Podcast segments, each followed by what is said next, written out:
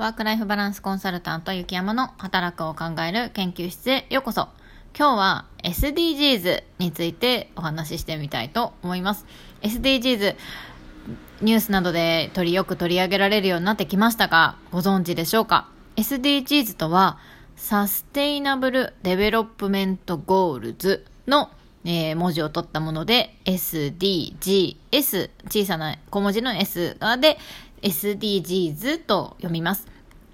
これはですね、SDGs は2015年の9月、国連のサミットで、えー、採択されたものです。だいぶ経ちますよね。で、この17の目標というものがあります。そして17の目標とそれらを達成するための具体的な169のターゲットというもので構成されているのが SDGs です。これは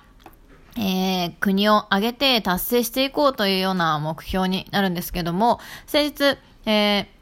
見たニュースでは、えー、SDGs の達成度は日本は前年より2ランクに下がってしまっていて17位になっていると。他の加盟国がこう順位を上げてきているっていうこともあると思うんですけれども、えー SDGs、どんどん他の国も達成を意識しているというところがあります。皆さん SDGs と聞くと社会貢献とか、事前事業なんじゃないかっていうような響きあるかもしれません。これは SDGs の目指すことっていうのは、まあ、世界の、世界的な目標ではあるんですけども、これは、えー、事前事業なのか、ビジネスなのかっていう話題がよくされてます。これ最近の世代になってくると、今の世代はもう社会貢献とか事前事業とビジネスっていうのを切り分けてあまり考えないんですよね。つながっています。例えば、昔だと会社の社員が休日集まってゴミ拾いをしていますとか、そういったものが社会貢献活動として、こう、会社の企業サイトに載ってたりすると思うんですけども、もう最近の時代は、この SDGs を、えー、目的を、目標を達成しようと心がけていること、それを例えばビジネスに、えー、置き換えているっていうものが結構あります。中長期的にはこれは SDGs はビッグビジネスになるんじゃないかというふうに、えー、言っている人もいます。このビジネスにする、SDGs ビジネスにするって例えばどんなことかっていうと、プラスチックのストローを使わないカフェがあったりだとか、梱包の資材をなるべく少なくして配送をして、商品の配送をしているとか、そういったことですね。